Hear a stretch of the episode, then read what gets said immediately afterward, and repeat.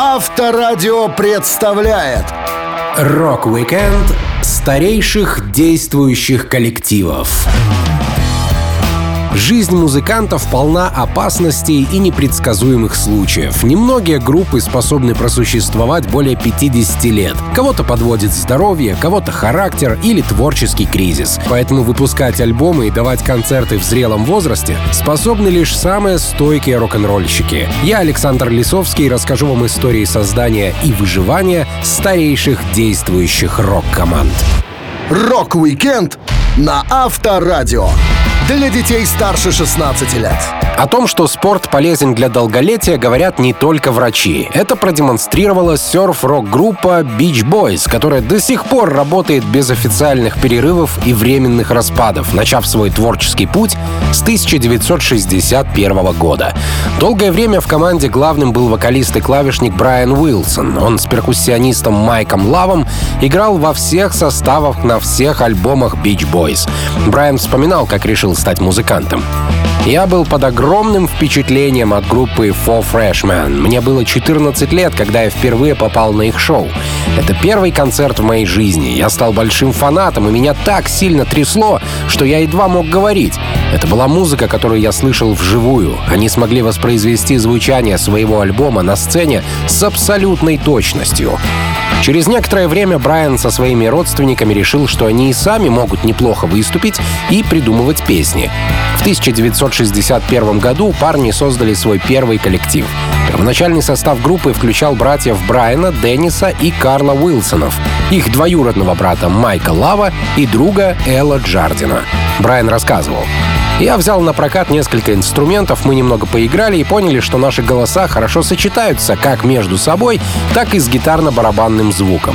Мой отец тоже был в теме, он работал музыкальным продюсером и выбил нам кое-какое время в настоящей студии. У нас не было имени, и когда мы записывали первый альбом, то собирались назвать себя The Pendletons в честь свитера, который в те времена носили и Жук, и Жаба. Раз Риган, промоутер нашего лейбла, придумал название The Beach Boys. Когда мы стали здоровенными мужиками, мужиками, поначалу думали сменить имя на The Beach Man, но не хотели путать наших слушателей, поэтому оставили все как есть. Несмотря на то, что команда играла серф-рок, пела о серфинге и пляжах, на доске по волнам катался лишь один из участников группы. Барабанщик Деннис Уилсон был единственным серфером в команде, но из-за совмещения купания с алкоголем утонул в 39-летнем возрасте. Тем не менее, тема солнечного берега и океана все равно оставалась в треках Beach Boys. Брайан Уилсон делился. Я никогда не был серфером, я даже не учился и не хотел пробовать. Но мой брат Деннис сказал, что серфинг — это что-то новое и классное. Если петь о пляжах, это понравится людям. Так оно и случилось. На записях нам очень помогал мой отец. Но временами он был довольно жестким. Он психовал и тыкал пальцами мне в грудь, приговаривая, «Ты пойдешь туда, надерешь всем задницу и запишешь хорошую пластинку». Все, что я мог ответить, было «Хорошо, папа, я все сделаю». Выпустив 29 студийных пластинок, The Beach Boys до сих пор в деле, хотя последний на данный момент альбом у них вышел в 2012 году. Он называется «That's Why God Made the Radio». Релиз был приурочен к 50-летию группы. Продюсером остался Брайан Уилсон, но он разделил этот пост с Джо Томасом, который лучше знает о современных трюках в звукозаписи. Томас рассказывал. Хоть мы и работаем вместе, Брайан является главным руководителем. Он аранжирует весь вокал и продюсирует пластинку. Я на подхвате, потому что технически нужно быть в курсе всех новинок, и он мне доверяет. Он не скажет мне использовать микрофон SM58 вместо U67. Так что, несмотря на то, что Beach Boys уже возрастная группа, они идут в ногу со временем, не изменяя своим принципам. Рок-викенд старейших действующих коллективов на Авторадио. Непрерывно существующие с 67 года Blue Oyster Cult меняли участников и названия, но уверенно шагали в светлое музыкальное будущее под крылом своего мозговитого менеджера Сэнди Перлмана. Именно ему команда обязана своим первоначальным именем Soft White Underbelly, взятым из фразы Уинстона Черчилля, и окончательным названием Blue Oyster Cult, которое никому не нравилось, но прижилось в коллективе. Перлман писал стихи, и Blue Oyster Cult, культ голубой устрицы — Это была группа инопланетян из его произведения, которые тайно собирались, чтобы управлять Землей. Единственным постоянным участником Blue Oyster Cult стал гитарист Бакт Харма. Он рассказывал. Я увлекся рок-н-роллом в эпоху серфинга и был барабанщиком в своей группе, которая училась в старшей школе. Я играл в стритбол, сломал запястье, и пока на мне был гипс, начал дурачиться с акустикой Стелла, которую мой брат подарил на Рождество. К тому времени, когда мое запястье зажило, я решил стать гитаристом. Учился сам, по книгам и на слух. По предложению своего менеджера, участники Blue Oyster Cult должны были все придумать себе псевдонимы. Но кроме Бакат Хармы, который на самом деле Дональд Розер, никто не согласился на эту авантюру. Еще одной крутой задумкой были две точки над буквой «О» в слове «Остер». Другими словами, умляут. Во-первых, это было красиво. Во-вторых, зародило традицию, которую поддержали Motorhead, Мотли Крю, Квинс Ричи и другие рокеры. Эмблему группы в виде крюка придумал дизайнер. Харма пояснял. Этот логотип был создан художником-графиком, который делал обложки наших первых двух альбомов. Предположительно, это похоже на греческий символ хаоса и алхимический символ свинца, типа тяжелый металл и все такое. Я не могу вам сказать, правда ли это, но настоящая фигня в том, что он был создан хорошим, талантливым парнем. И когда мы увидели рисунок, то сказали «это наш логотип». Песни Blue Oyster Cult использовали в ужастиках как на экране, так и в книге. Стивен Кинг упомянул группу в одном из своих произведений. Для музыкантов это было настоящим подарком. Бакт Харма вспоминал. Мы встретились в то время, когда Стивен писал «Противостояние». Его представители связались с нами для получения разрешения на текст песни «Don't Fear the Reaper», который цитируется в книге. Я попросил у Кинга подписанный экземпляр новеллы.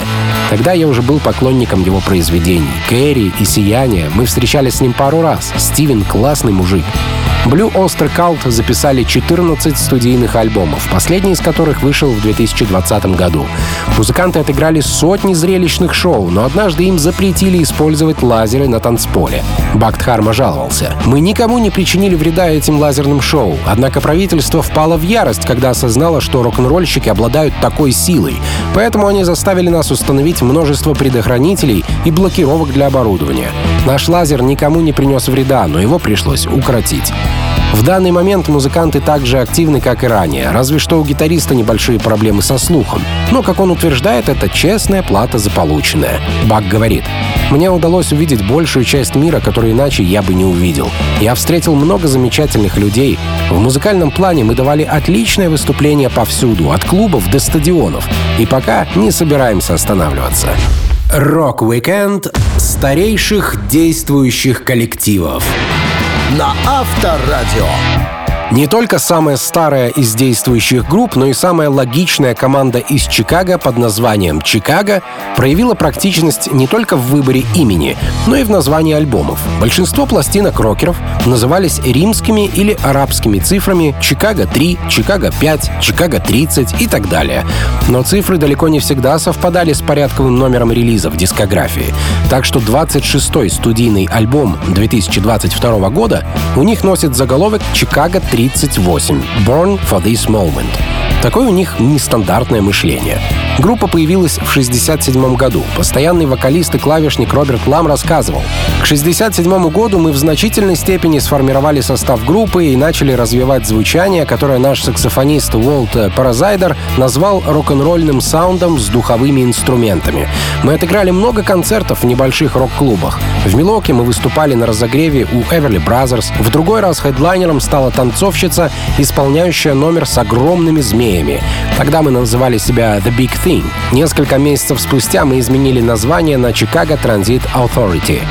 Столь долгое название было позаимствовано у городского агентства общественного транспорта. Группа находилась под сильным влиянием джаза, а позже начала развивать свой стиль и сократила имя просто до Чикаго, чтобы избежать угрозы судебного иска со стороны транспортной компании. Это случилось как раз перед выпуском дебютной пластинки. Лам вспоминал. На дворе стоял 69 год, и время было выбрано идеально. Мы были на разогреве у Дженнис Джоплин и Джимми Хендрикса. Выступление перед большой аудиторией дало нам возможность привлечь больше людей, услышавших нашу музыку. Я думаю, что в те дни мы играли от сарафанного радио. Сегодня все немного по-другому. Есть так много мест, где исполняется и создается музыка. Любой, у кого есть ноутбук и некоторые навыки, может сделать карьеру, не выступая вживую. Если и есть в этом обратная сторона, так это, вероятно, то, что существует большая конкуренция за внимание аудитории. Я думаю, нам очень повезло в том, как все сложилось для нас, когда мы начинали. Научившись работать с публикой, перейдя с каверов на собственный материал, Чикаго стали записывать свои песни и подписали контракт с Columbia Records. Во время регулярных выступлений в ночном клубе «Виски Go» в западном Голливуде группа познакомилась с более известными музыкальными исполнителями того времени. Так, благодаря знакомствам разрасталась география выступлений Чикаго. Группа должна была выступать на Вудстоке в 69-м, но менеджер Билл Грэм отправил музыкантов на фестиваль Fillmore West, а место Чикаго на Вудстоке заняли другие подопечные Грэма — группа «Сантана», что тоже является одной из старейших действующих музыкальных команд. Сейчас из семи членов-основателей Чикаго выступают только трое — Роберт Лам, Джеймс Пенкоу и Ли Локнейн. Остальные музыканты поменялись, но Чикаго играют под тем же именем. Лам пояснил. Я думаю, вполне вероятно, что если один из нас троих уйдет, это будет конец. Мы все уже задержались на сцене. Думаю, мне очень повезло. Мне около 80 лет, но я чувствую себя хорошо. Моя мечта — быть похожим на Пикассо. Он умер в своей студии с кистью в руке, занимаясь любимым делом. А у нас было 80 концертов в 2022 году и куча планов на 2023. Так что работаем в хорошем темпе. Рок-викенд старейших действующих коллективов. На Авторадио. 16 альбомов, 23 участника и парочка приглашенных звезд на концертах, таких как Брайан Мэй из Queen, Джон Энтвисл из The Who и другие — это краткий список достижений группы REO Speedwagon, непрерывно существующей с 67 года по наше время. Команда была основана студентами Нилом Даути и Алланом Грацером. Нил вспоминал — Алан жил прямо напротив моего общежития в университете Иллинойса. У нас было много общего, и мы довольно быстро стали близкими друзьями. Мы были чуть ли не единственными хиппи в инженерном кампусе и единственными двумя парнями с длинными волосами. Два человека против всего мира. Наша встреча была странным поворотом судьбы, но я до сих пор считаю Алана самым близким другом, который у меня когда-либо был. Оба музыканта очень любили рок-н-ролл, слушали Битлз, а помимо учебы они выступали в фолк-группе Фушия и вскоре решили создать собственный коллектив. Имя команды Reo Speedwagon происходит от названия легкого грузовика, который выпускали в первой половине 20 века. Нил рассказывал. Нас совсем не волновало имя, потому что мы репетировали просто для развлечения. Но однажды мы решили дать объявление в университетской газете, чтобы узнать, возьмет ли нас кто-нибудь на работу, поэтому нам срочно нужно было название. На следующий день я вошел в инженерный класс и увидел на доске надпись гигантскими буквами «Reo Speedwagon». Это была веха в истории транспорта, высокоскоростной тяжелый грузовик. В тот вечер я рассказал о нем ребятам, и всем это понравилось. Пацаны больше не набрасывали идей, это было единственное имя, которое мы когда-либо рассматривали. Первый же концерт, на который пригласили выступать Rail Speedwagon, обернулся дракой. Но, как утверждают рокеры, все было заранее спланировано и проходило в рамках вечеринки. Единственный минус — о полетах тортов и пирогов не уведомили группу. Нил Даути вспоминал. Это было студенческое общежитие, куда пригласили на ужин одно девчачье сообщество. Драка едой была запланирована заранее как розыгрыш девочек, но об этом нам не сказали. Мы вошли и увидели плотную бумагу, покрывающую все стены. Мы поняли, что что-то не так, но отказываться было слишком поздно. Вечер закончился тем, что повсюду валялось картофельное пюре. Весь следующий день Алан провел, очищая куски еды от барабанов. Но зато мы заработали 40 долларов. Спустя 4 года после своего основания Reo Speedwagon выпустили дебютный альбом. На тот момент они имели хороший опыт выступлений, и в период записи пластинки за счет концертов благосостояние команды улучшилось. Нил делился. Мы сделали запись за две месячные сессии, а между ними отыграли тур. Первый месяц мы буквально спали на полу студии, не ели ничего, кроме фастфуда. Второй был намного легче. У нас было немного денег от выступлений, и теперь мы спали в настоящем доме и ели нормальную пищу. Пластинка получилась великолепной. По сей день команда играет концерты, хотя последний их альбом вышел в 2007 году. Reo Speedwagon назвали одной из самых безликих команд, но им это даже понравилось, Нил пояснил. Это значит, что в группе нет по-настоящему симпатичных парней, которые появляются на обложках. Лица, как у Стивен Тайлера или Мика Джаггера, помогают продажам. Зато если мы меняем участника, это происходит незаметно. Думаю, безликость — часть нашего долголетия. Она продлила карьеру REO Speedwagon на пару десятилетий. Рок-викенд старейших действующих коллективов. На Авторадио. Самыми популярными музыкальными долгожителями в рок-среде являются The Rolling Stones. Даже человеку далекому от рока известно о том, кто они такие и что их команда существует уже очень долго. А именно с 62 года. В начале своей карьеры основатель коллектива Брайан Джонс отвечал на письмо поклонницы и подробно рассказал о группе. Он писал Дорогая Дорин, большое спасибо за ваше письмо и за большой интерес, который вы проявили к группе. Наша команда состоит из следующих людей. Кит Ричардс, гитара, 19 лет. Учился в художественной школе, затем сразу увлекся ритм и блюзом. Мик Джаггер, вокал и гармоника, 19 лет. Лондонская школа экономики. Чарли Уотс, 21 год, несколько лет работал в рекламе, теперь штатный барабанщик. Ян Стюарт, фортепиано, 23 года, работает клерком, мы ласково зовем его Стю. Билл Вайман, бас, 23 года, днем работает кладовщиком. Я Брайан Джонс, гитара и губная гармоника, 21 год. Изучал архитектуру, но получаю больше удовольствия от R&B.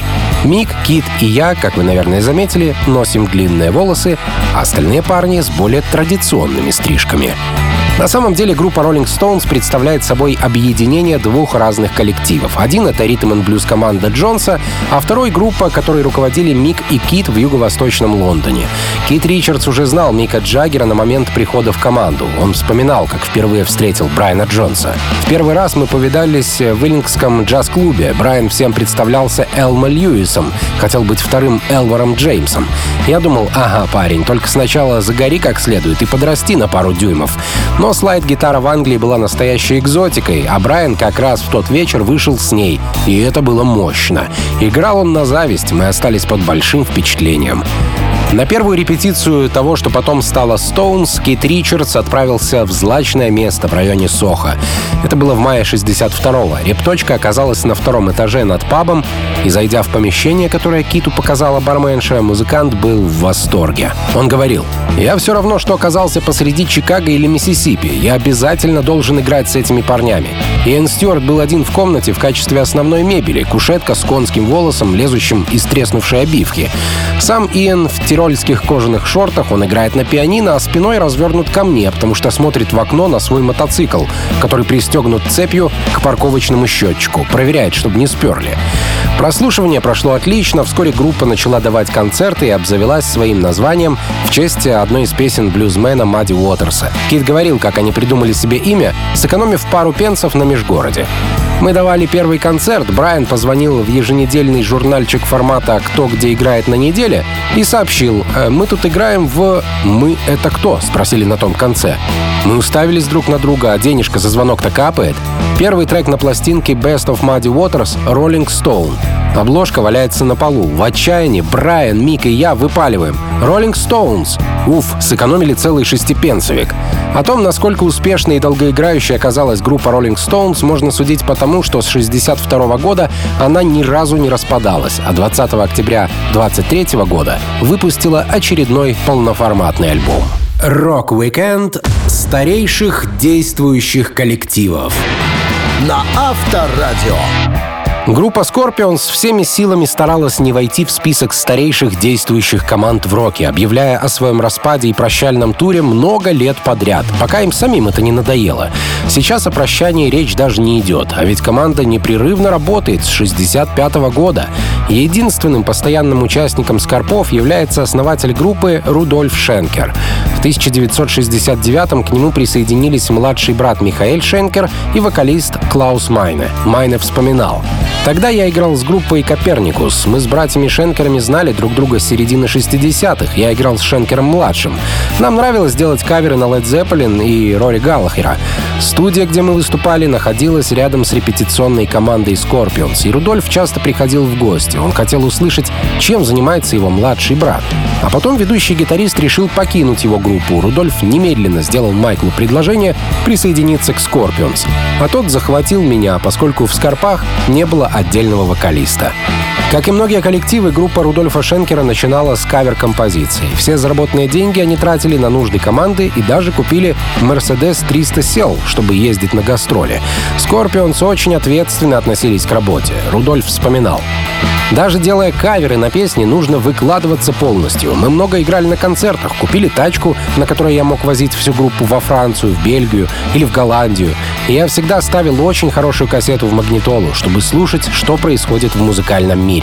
Мы беседовали о том, что мы можем сделать, чтобы шоу Scorpions стали круче. Пацаны говорили о подъемнике барабана и других концертных примочках. Scorpions всегда выкладывались на 110%. Даже для малого зала люди не могли в это поверить. Они говорили, что это за группа. Играет сначала перед 40 людьми, затем перед семью сотнями, а в следующий раз уже перед двумя тысячами.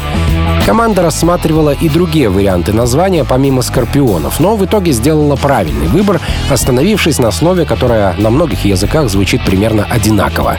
Перед записью первой пластинки все стали накидывать идеи. Клаус Майн рассказывал. Мы знали, что если хотим что-то изменить, нам лучше сделать это сейчас. Мы думали, что Scorpions простовато, ведь вокруг были такие технически железные названия, как Led Zeppelin и Jefferson Starship.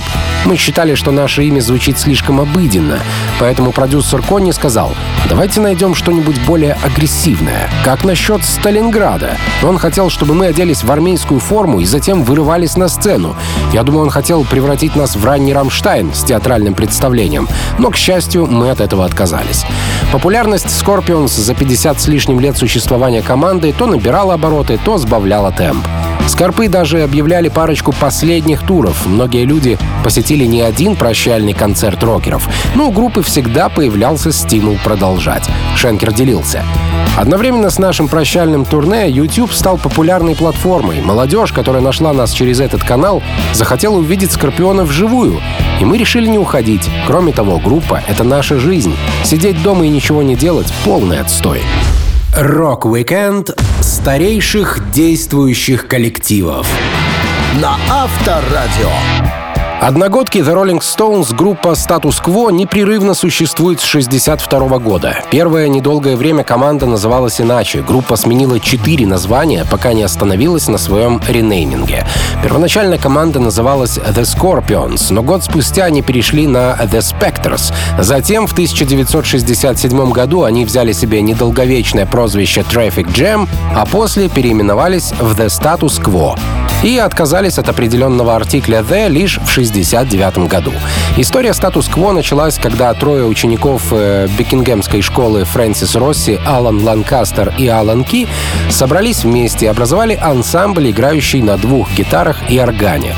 Спустя пять лет в команду пришел Рик Парфит на роль поющего ритм-гитариста, и квартет отправился в непрерывные гастроли. В качестве транспортного средства взяли фургон для развоза мороженого. Фрэнсис Росси вспоминал первую встречу с Парфитом. Вроде когда он был ярким блондином, я играл в рок-н-ролльном бальном зале, и нам приходилось выступать два с половиной часа днем и три часа вечером каждый день. Чертов ад! Днем неизменно никто не приходил. Но однажды пришел Рик. Странный мужик. Это было похоже на то, что мы проводим саундчек, а он оценивает, как звучит группа. В каких только жанрах не работали парни из статус-кво. Они даже попробовали делать психоделик-рок, но быстро передумали. Один из основателей, вокалист и гитарист, игравший во всех составах статус-кво, Фрэнсис Росси, рассказывал. Мне всегда нравилась музыка, и мой папа постоянно говорил, что если ты умеешь что-то играть, ты всегда будешь популярен. Он имел в виду вечеринки и корпоративы. Мы пробовали себя в разных жанрах, и я до сих пор слушаю много направлений. Мы с клавишником Эндрю оба любим итальянскую но с таким же успехом можем слушать Мьюз, Red Hot Chili Peppers и даже Марай Керри. Около шести лет прошло от того, как музыканты собрались вместе, до того, как они выпустили дебютный альбом. Парни считали, что в первую очередь нужно выдержать испытания с живыми исполнениями, работой с публикой и с достоинством играть даже на самых пустых концертах. Росси пояснял. Я помню The Stones, The Who, все они поначалу играли перед очень небольшим количеством людей. 10-20 человек. И мы прошли через это. Но вначале нам всем приходилось брать любую работу. Хотя от денежных вечеринок мы и сейчас не откажемся. The Stones, конечно, тоже берут корпораты. В конечном итоге вам платят много денег за то, чтобы вы играли на чем-то дне рождения для группы людей, которые, вероятно, даже не знают вашего репертуара. Но да, для нас всегда было важно выступить вживую, особенно в 70-е. Несмотря на то, что статус-кво официально существует по сегодняшний день, последний полноформатный альбом группы вышел довольно давно, в 2016 -м. Всего команда записала 32 студийные пластинки, но даже не думает уходить на пенсию. Росси говорил, Иногда я считаю, что просто хочу остановиться, а потом такой, да что за фигня, мне же нравится моя работа. Эмоционально я чувствую себя так, будто мне 30. У меня есть желание продолжать делать больше песен. Я полная противоположность таким группам, как Eagles, которые написали Hotel California, а потом почти забили на работу и заявили, что больше не будут играть вместе, если только ад не замерзнет. Фигня какая. Пока есть желание, нужно петь. Так что от нас вы так просто не избавитесь. Рок-викенд старейших действующих коллективов. На Авторадио. Группа Стива Миллера, которая незамысловато называют Steve Miller Band, не очень известна в наших широтах, но в середине 70-х создала несколько хитов, которые стали важными в истории классики рока. Миллер не отличался особой фантазией в плане нейминга. Для примера, его предыдущая группа, которую он создал с Барри Голдбергом, носила имя Голдберг Миллер Блюз Бенд. Но у музыканта был талант и правильное окружение. Он родился в Милуоке в 43 году, а музыкант и инженер Лес Пол, создавший известный бренд бренд гитар, был его крестным отцом. Стив рассказывал. «Мой батя хорошо дружил с Лесом Полом и блюзовым гитаристом Ти-Боуном Уокером, когда я был малым. Когда увидел игру Леса Пола, на сцене было около восьми гитаристов, которые непрерывно джимовали. Тогда я понял, что свяжу жизнь с музыкой. Я хорошо играл и пел, а дядя подарил мне гитару. Стив Миллер начал увлекаться музыкой с пяти лет, а к 12 годам у него уже была группа «Марксмен». И он выступал в братствах, женских клубах, церквях и синагогах. Парень не только умел хорошо играть, но и знал себе цену, демонстрируя талант менеджера. Он вспоминал. «Мне позвонил чувак и говорит, «Эй, это Бобби Джонс, и я так понимаю, у тебя есть рок-группа. Сколько стоит ваше выступление?» А я ему «125 долларов». Чувак удивлялся. Это ужасно много денег. Ну а я отвечаю. Спасибо, что позвонил, приятель. Если передумаешь, дай мне знать. Я вешал трубку. Телефон звонил снова, и нас нанимали. Я распланировал выступление группы за три недели, на весь год вперед. Родители всячески поддерживали увлечение сына музыкой, они понимали, что этим можно зарабатывать, но не были уверены, сколько времени продержится Стив на таких заработках. Музыкант делился. Ближе к концу колледжа мои родители спросили, «Стив, чем ты собираешься заниматься?» Я сказал, «Я хочу поехать в Чикаго и играть блюз». Отец посмотрел на меня, как на сумасшедшего, но моя мама посоветовала, «Тебе следует сделать это сейчас». Итак, я бросил универ и поехал в Чикаго. И это было особенное время. Я играл с Мадди Уотерсом и Хаулин Вульфом. Я начал работать со взрослыми и понял, что музыка — это то, чем я хочу заниматься, что я люблю больше всего на свете. 1966 году Стив Миллер сформировал группу The Steve Miller Blues Band, где он исполнял вокал. Вскоре слово «блюз» из названия решили убрать. Ребята сразу влились в дело. Они поддержали Чака Берри на его альбоме Live at Fillmore Auditorium.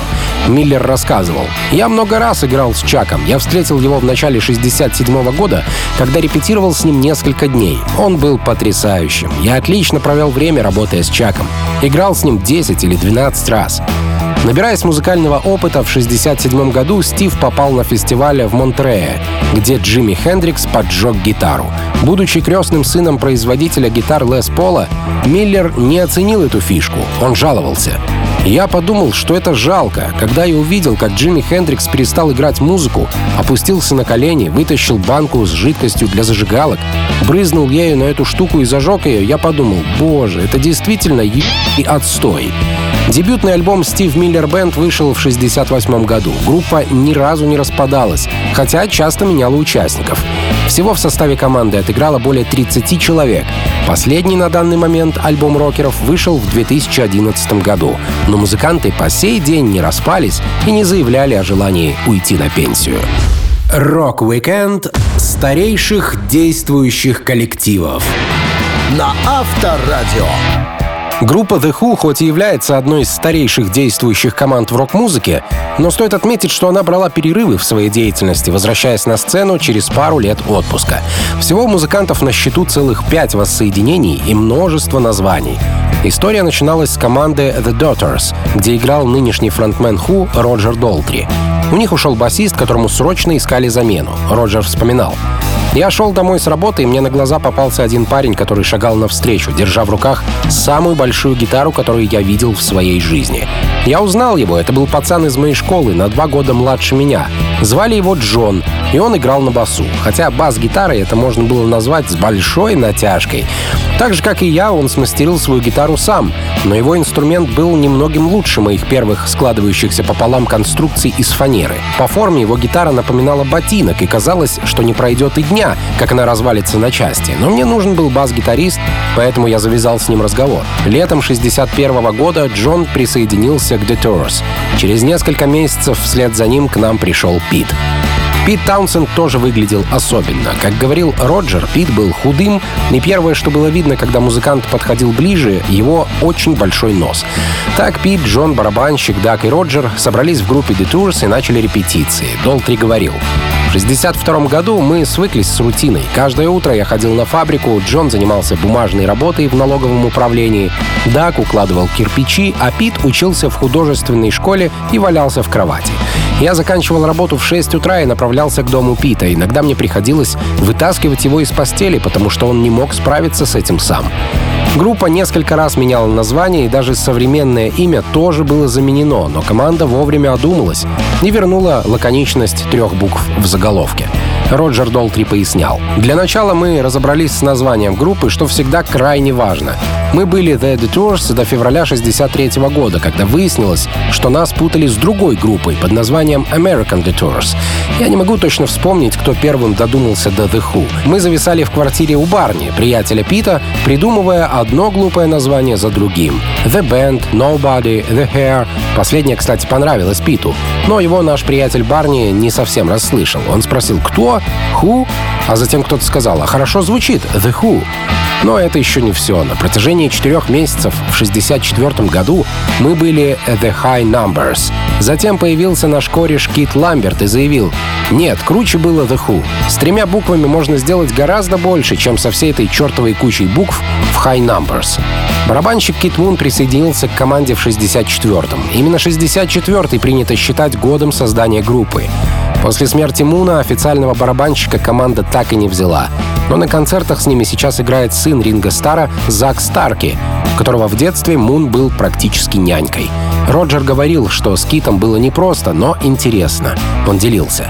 В апреле 1964 года был последний раз, когда в нашем составе происходили изменения, вплоть до 7 сентября 1978 года. Кит был последним, он же был номером один, благослови его Господь. Он обеспечил нам 14 лет головной боли и смеха в более или менее равных пропорциях, став важной частью группы и отличным товарищем для каждого участника The Who. Рок-викенд старейших действующих коллективов. На Авторадио. Группа ZZ Top, появившись в 69 году и выступая по сей день, не только попала в список самых старых действующих рок-групп, но и возглавляет рейтинг групп, где дольше всех играл один и тот же состав музыкантов. 51 год Билли Гиббонс, Дасти Хилл и Фрэнк Бирд работали на сцене втроем. И это трио изменилось лишь после смерти Дасти в 2021 году. Сама же команда начинала свою историю с Билли Гиббонса. В 63-м он получил на свое 13-летие электрогитару. Музыкант рассказывал. Когда мне было пять, я увидел Элвиса и понял, что хочу стать артистом. Это выглядело как самое крутое, о чем только можно мечтать. Через несколько дней после моего 13-летия мне подарили цельнокорпусный электрический Гибсон. Это было начало всего. Я слушал много классной музыки на пиратском радио. В то время большинство американских поп-радиостанций крутили скучные песни. Ничего смелого и крутого. Но у нас на юге ловилось пиратское радио с территории Мексики. Эти станции могли свободно транслировать все, что хотели. Настоящий рай для меломана. Первоначальный состав команды был сформирован в Хьюстоне и состоял из Гиббонса, басиста-органиста Ланье Грейга и барабанщика Дэна Митчелла. Название группы ZZ Top было идеей Гиббонса. Он рассказывал, как вдохновился афишами тех лет. У нас была маленькая квартирка, увешанная радужными блюзовыми плакатами со списком тех, кто приезжал с гастролями в город. Я обратил внимание, что большинство артистов берут фамилию с инициалами, типа O.V. Wright, D.C. Bender и, конечно, B.B. King. А под конец алфавита Z.Z. Hill. Я подумал, мать. Так если совместить Зизи и Кинг, это будет превосходно, но потом решил, что получается слишком поверхностно, и прикрутил слово «топ», поскольку Биби Кинг был реально топовым артистом. До Зизи Топ Гиббонс играл в муви Sidewalks и выступал на разогреве у Джимми Хендрикс Experience во время их первого турне по Америке. Он многому научился у легенды гитарной музыки. Ну а в конце 69 -го года группа Зизи Топ обзавелась постоянным составом. Билли говорил, до Дасти и Фрэнка у нас был состав, который просуществовал всего несколько месяцев. Когда пришло время набирать новую ритм-секцию, я вспомнил Фрэнка из American Blues, группы, которая играла в подростковых клубах Техаса. Мы собрались вместе, но нам все еще нужен был басист, поэтому, естественно, Фрэнк предложил Дасти, поскольку он тоже играл в American Blues. Мы встретились, чтобы порепетировать, и это превратилось в трехчасовой джем-сейшн. Мы знали, что в нас есть что-то особенное. Мы все осознали реальность почти телепатического способа общения. Без слов понимали друг друга. Известно, что двое из трех участников ZZ Top носили длинные бороды, а у третьего барабанщика сама фамилия звучит как «Борода». Трио отлично работало полвека, без скандалов и распадов, пока у Дасти Хилла не стали появляться проблемы со здоровьем. Гиббонс делился. Дасти просил разрешения сходить к врачу, ему нужен был больничный, и он предложил поставить нашего друга и Роуди Элвуда Фрэнсиса на его место. Элвуд был членом нашей семьи на протяжении более 30 лет и знал все тонкости. В знак уважения к Зизи Топ Фрэнсис даже отрастил бороду. Я помню его безбородым скейтбордистом. Никто даже не знал, что у него может расти щетина, пока он не пришел на репетицию. И я не спросил, кто это? И главный техник такой, это же бородатый Элвуд. Так что этот бандит отлично вписался в нашу команду по всем параметрам. Рок-викенд старейших действующих коллективов на Авторадио.